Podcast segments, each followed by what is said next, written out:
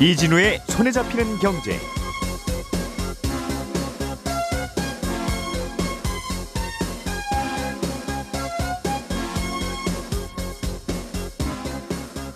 안녕하십니까 이진우입니다. 미국이 그동안 일본산 철강에 부과하던 관세를 좀 낮추기로 했습니다. 관세를 덜 내게 되면 일본산 철강은 미국에서 어, 가격 경쟁력을 더 갖게 될 거고 그렇게 되면 아무래도 우리나라가 미국에 철강 수출할 때도 영향을 받을 수밖에 없을 텐데요. 잠시 후에 이 얘기 좀 먼저 들어보겠습니다. 정부가 도시가스 배관에 수소를 섞어서 보급하는 방안을 발표했습니다. 도시가스 배관을 활용하면 저렴한 가격으로 수소 공급을 좀 더 쉽게 추진할 수 있다는 게 이유인데 안전성 검증을 거쳐서 2026년까지 보급할 계획이라는군요. 구체적으로 어떻게 한다는 건지 이것도 좀 알아보겠습니다. 중국 정부가 그동안 중국 국민만 실명 인증을 거쳐서 만들 수 있었던 디지털 위안화를 외국인들도 이용할 수 있게 했다는 소식 이것도 어떤 의미를 갖고 있는지 살펴보겠습니다. 2월 9일 수요일 손에 잡히는 경제 광고 잠깐 듣고 시작하겠습니다.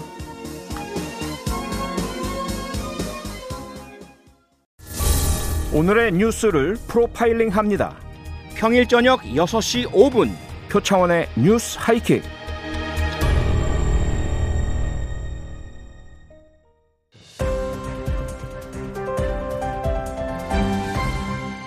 이진우의 손에 잡히는 경제. 네, 복잡한 경제 뉴스들 깔끔하게 오늘도 정리해 보겠습니다. 김현우 행복자산관리연구소장, 손에 잡히는 경제 박세훈 작가는 평소처럼 나와서 어, 물 한 잔 마시면서 앉아 계시고요. 오늘은 김치영 경제 뉴스 큐레이터도 나왔습니다. 어서 오십시오. 네, 안녕하세요. 자, 박 작가님. 네. 앞으로 미, 일본이 미국으로 수출하는 철강 제품에 대해서는 네. 어, 관세를 이제 앞으로 안 내는 걸로 합의가 됐습니까? 네, 그동안은 일본이 미국으로 철강을 수출할 때 추가로 내는 관세가 25%였는데 예. 4월부터는 안 냅니다. 다만 모든 물량에 대해서 다 안 묻는 건 아니고요.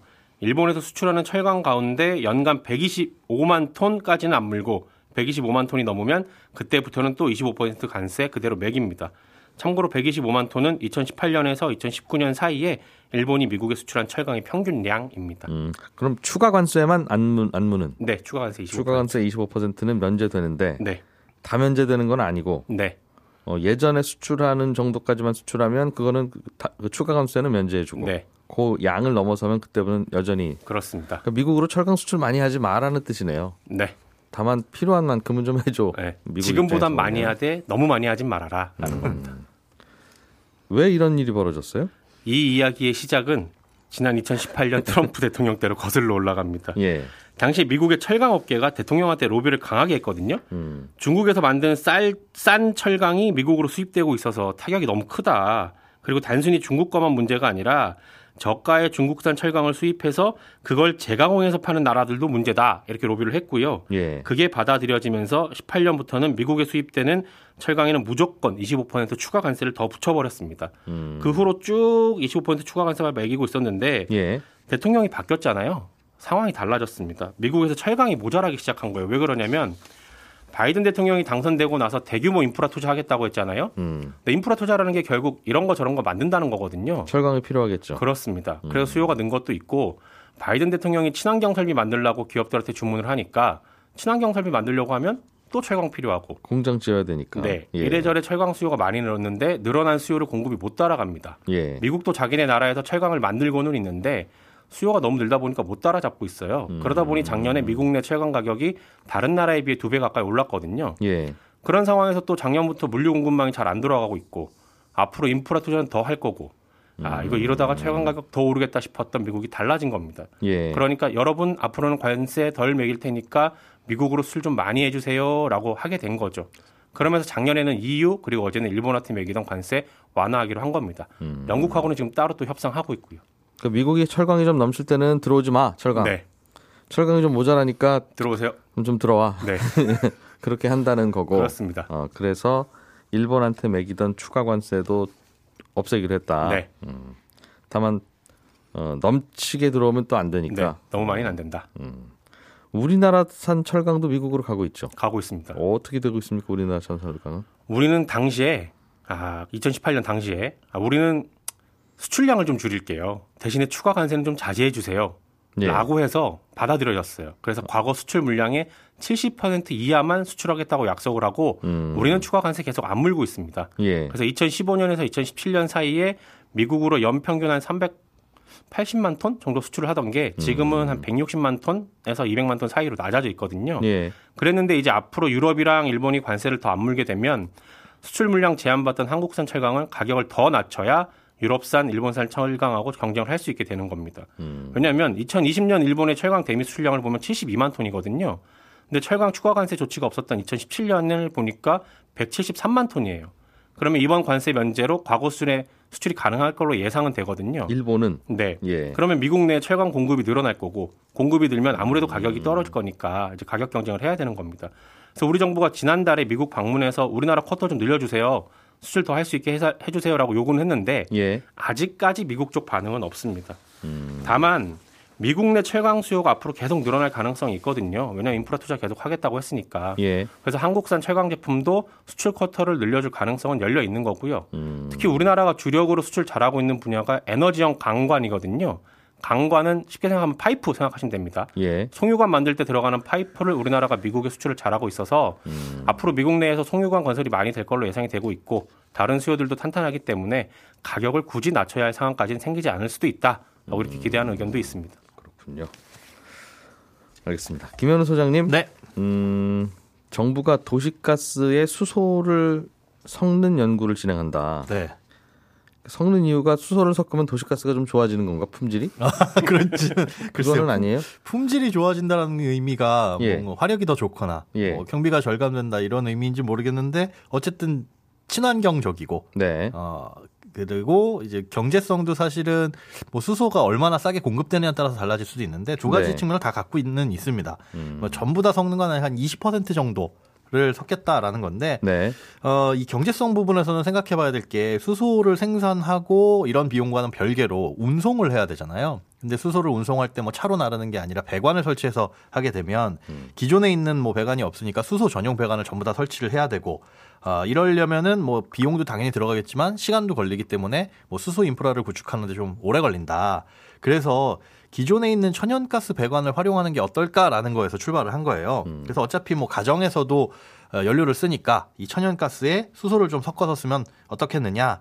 그래서 이 천연가스 혼입 계획은 이미 작년 말에 이 발표가 된 수소경제 기본 수소경제 이행 기본 계획에 포함되어 있던 내용이거든요. 그거에 대해서 이제 추진을 하는 건데 올해 2분기부터는 평택에 시험 설비 만들고 그리고 내후년에는 어, 일부 구역에 제한적으로 실제로 도시가스에 수소를 섞어서 한번 공급을 해보고 예. 어, 계획입니다. 그래서 최종적인 목표는 2026년에 도시사업 도시가스 사업법까지 개정을 해서 수소가스를 수소를 섞어서 쓰는 이런 제도적인 기반을 마련해 놓겠다라는 건데요. 이론상으로는 일단 우리나라가 쓰고 있는 이 천연가스 중에 에, 수소를 10%만 섞더라도 뭐 연간 355만 ton의 이산화가, 이산화탄 소를 감축할 수 있다. 이렇게 지금 밝혀놓고 있습니다. 그럼 천연가스에다 수소를 섞으면 네, 깨끗해진다. 그렇죠. 10, 20% 정도만큼은 음, 깨끗해질 수 섞는 만큼은. 네. 그럼 싸요? 아, 수소를 어떻게 발생시키냐의 문제예요. 사실은 지금 수소를 에, 뽑아내는 방법이 뭐 음. 그린 수소도 있고 그레이 수소도 있다라고 하는데 그 부분하고 그리고 그건 별개로 이제 수소를 운송하는 비용에 있어서 음. 기존의 인프라를 구축하는 것보다 아, 이미 아, 새로 인프라를 구축하는 것보다 이미 있는 배관을 활용하는 것이 예. 경제적이지 않겠느냐라는 음. 겁니다. 싸지는 않을 수도 있다는 예, 거군요. 그렇죠. 수소를 천연가스랑 섞어서 쓰면 네. 일단은 수소라는 거는 천연가스는 우리가 불 붙이려고 쓰- 갖고 오는 거잖아요. 그렇죠. 조리용 내지는 난방용. 네. 수소가 들어있으면 펑 터지지 않습니까? 그, 글쎄요. 그래서 이제 연구가 예. 진행이 됐는데 섞어 쓰는 건 70%까지는 이상이 없다고 합니다. 예. 아, 섞어서도 그렇게 펑 터지진 않는 걸로 검증이 됐는데 안정성을 고려했을 때 20%가 적합하다 이렇게 나온 거고. 그 봐요. 좀 불안한 한 거예요. 근데. 그게 이제 펑 터지는 문제뿐만 아니라 예. 다른 안전의 문제도 있어요. 뭐 뭐든 터지죠 가스는 그런데 수소는 이제 화학적 특성이 좀 있는데 어, 수소가 금속에 침투하게 되면 수소 취성이라는 현상이 나타납니다. 예. 이게 수소 원자가 아주 작기 때문에 일어나는 현상인데 금속의 조직 사이사이로 들어가 있다가 이 금속을 무르게 하는 거죠. 음. 그러다가 금속이 압력을 받으면 이게 파열이 되거나 이런 문제가 생기는 건데 예. 그래서 금속 제품을 만드는 과정에 있어서 이 금속에 수소가 남아 있게 되면 이 파열될 수 있으니 처- 일정 이상 압력을 받아야 되는 어떤 제품을 생산을 할 때는 예. 수소를 먼저 제거하는 작업을 거칩니다. 수소가 그러니까 관 같은 곳에 닿으면 위험하다는 거군요. 그럴 수 있다는 거죠. 그러니까 기존의 예, 가스 사용 기기, 그러니까 우리는 집에서도 사용하는 뭐 가스 렌지가 있을 수 있고, 뭐 예. 배관도 있을 수 있고, 여러 가지 보일러도 있을 수 있잖아요. 거기에 지속적으로 접촉했을 때 어떤 문제가 생길 것이냐에 대한 검증이 필요하다는 겁니다. 음. 어, 그래서 이 가정용 기기를 전부 다 교체를 하는 것도 사실상 쉽지 않은 일이고 네. 또 어떤 일이 벌어질 거냐도 검증을 해봐야 되고 또 배관 같은 것들도 있잖아요. 이 배관이 전국에 5만 킬로라고 하는데 이걸 다 바꾸는 거는 앞서 말씀드린 그 경제성 논리에서 맞지 않는 부분이고요. 그래서 실제 언급했던 그 이산화탄소 감축량이라는 건 진짜 이론상의 숫자인 거고 이 수소 취성이라는 현상 외에도 뭐 도시가스하고 수소가 섞여 있다가 분리될 수도 있는 거고요. 어, 또 뭐 배관이라든가 이런 문제도 있지만 정합시설, 네. 중간중간 도시가스를 공급하는 그 시설의 가스 누출 문제라든가 이런 것들도 종합적으로 좀 검토를 해야 돼서 지금은 뭐 실증 초기 단계에 있다. 아, 해봐야 뭐가 문제인지도 알 수 있을 것이다. 예. 다양한 상상은 가능한데 네. 그럼 위험하거나 또 어렵겠네요. 네, 그런데 이 발상은 우리나라만 한 게 아니라 이미 유럽에서 활발하게 프로젝트가 진행 중에 있고요. 예. 뭐 독일은 이미 10%까지 혼입을 허용하는 제도적인 기술 표준도 제정이 되어 있습니다. 그리고 프랑스 같은 경우에는 5년 전에 200가구를 대상으로 실험을 했는데 혼입가스를 공급하는 프로젝트를 했었죠. 그러다가 처음에는 6%, 그 다음에 13%, 20% 이렇게 증가하는 중입니다. 예. 6%로 혼합을 해서 공급을 해 봤더니 어, 실제로 투자 비용이 거의 들지 않더라. 관을 바꾼다든가 다른 문제는 안 생기더라. 예, 안 생기더라. 예. 그리고 영국 같은 경우에도 2019년에 프로젝트 진행해서 지금 작년에 1단계가 끝났는데 한 대학에 뭐 30개 건물하고 주변에 100가구 이 가정에다가 1년 반 동안 네. 천연가스의 수소를 15% 섞어서 공급을 했습니다. 예. 아, 그런데 여기도 별도로 가정용 기기를 바꾸지 않고 썼는데 문제가 없었더라. 그래서 이, 이 단계에서는 700가구 정도로 대상을 늘려서 10개월간 진행을 할 계획인데 근데 2019년부터 했으면 지금 해봐야 1년 한 건데 맞습니다. 관이라고 하는 건 1년 만에 터지지는 않잖아요. 그래서 문제인 아직 거예요. 문제 없다고 이거 괜찮네 할 수는 없는 일일 텐데요. 맞습니다. 그래서 이거를 그대로 적용하는 건 무리가 있다. 우리나라도 실증을 해보는 것도 이런 차원일 수도 있고요. 음. 장기간 이런 영향을 어떤 영향을 미칠 것이 냐도 판단을 해봐야 되는데 예. 환경 자체도 다릅니다. 그러니까 수소 같은 경우에는 천연가스에 비해서 에너지 밀도가 3분의 1 수준이에요. 그러니까 쉽게 얘기해서 같은 에너지를 공급하려면 예. 지금 우리가 가스렌지를 틀었을 때 그 최대 의 불 크기를 내려면 음. 배관 직경이 지금보다 더 커지거나 아니면 압력을 더 높일 필요가 있는데 그러니까 수소는 좀 싱겁다는 뜻이군요. 어, 예. 예. 가스보다 예. 닝닝하게 들어오네. 3분의 1 정도로 싱겁습니다. 예. 그러다 보니까 20%만 섞이더라도 효율이 좀 떨어질 수 있죠. 그러면 압력을 높여야 되는데 압력을 높이면 수소 취성의 문제라든가 누출의 문제가 또 발생할 가능성이 높아지고요. 예. 그리고 유럽 과 우리나라의 그 배관의 수송 압력 차이 뭐 이런 것들도 있을 수 있잖아요. 실제로 우리나라는 유럽에 비해서 수송 압력이 높은 편인데 음. 어. 그래서 그런 위험에 더 노출될 수도 있다. 또 장기간 연구가 필요하다. 음. 아, 이런 이 지적들도 있습니다.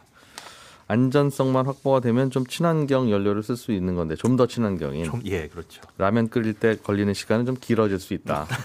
싱거워서.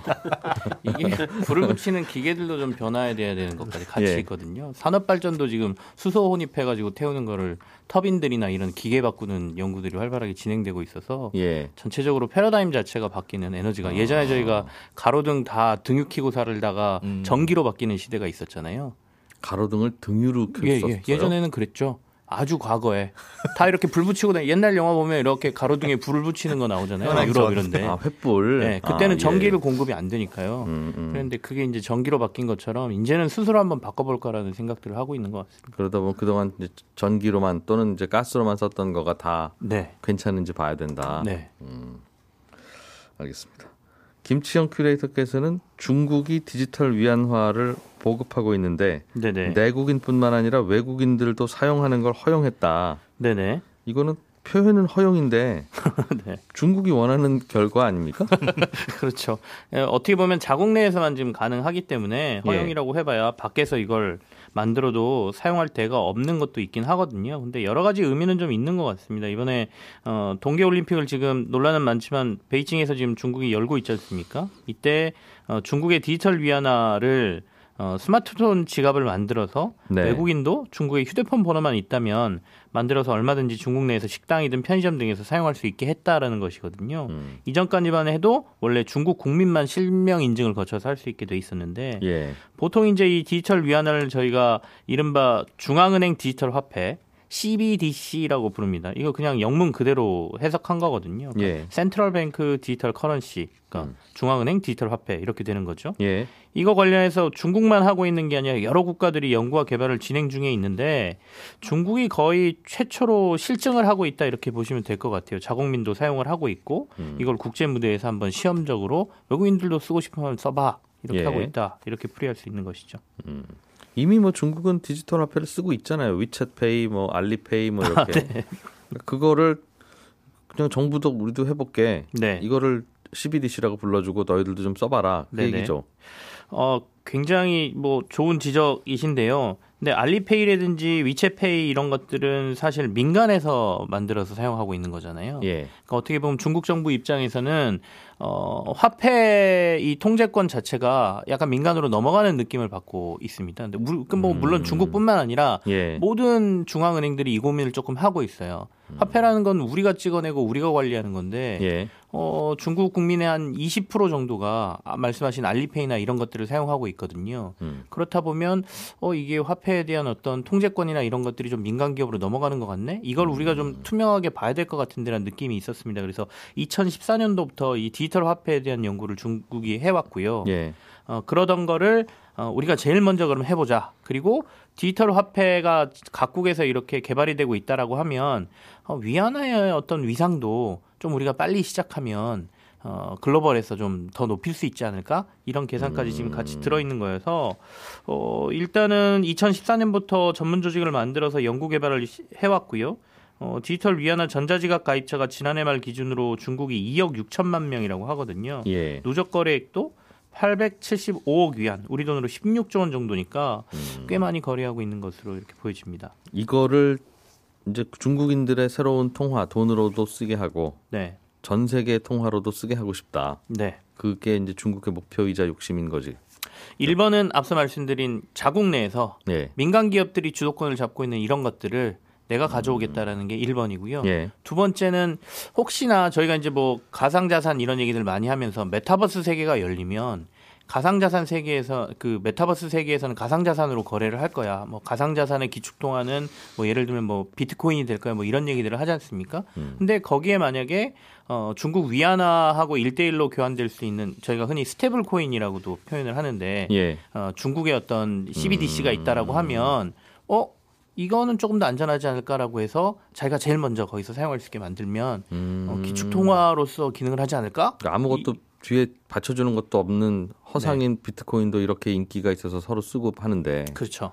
어, 디, 디지털 위안화를 만들면 최소한 중국 정부가 이건 보증은 한다니까 네, 더 믿을 수 있지 않느냐라는 네 그렇게 생각을 될 수도 있다라고 어, 생각하는 거죠. 세계인들이 하게 될 수도 있고 네. 그러면 뭐가 좋아요 중국은 그렇게 만약 그런 인식을 갖게 되면 어, 중국 입장에서는 어쨌든간 글로벌 경제가 달러의 패권으로 움직이고 있지 않습니까? 네 그래서 어떻게든 위안화의 위상을 기축 통화 정도까지 끌어올리고 싶어 하죠. 예. 어, 바꾸지 않아도 되고 음. 자기들이 발행해서 전 세계에 공급을 해도 되고 필요하다는 곳에 하게 되면 중국의 경제권 내에 들어갈 국가들이 많아지니까요. 그러니까 음. 그런 세계를 꿈꾸고 있다 보니까 뭐 이게 실제 화폐든 디지털 화폐든 중국 위안화를 사용하는 사람들이 많아지기를 원하는 것은 분명한 것 같고요. 네. 그래서 일단 그쪽에 대한 노력을 하고 있는 것 같고요.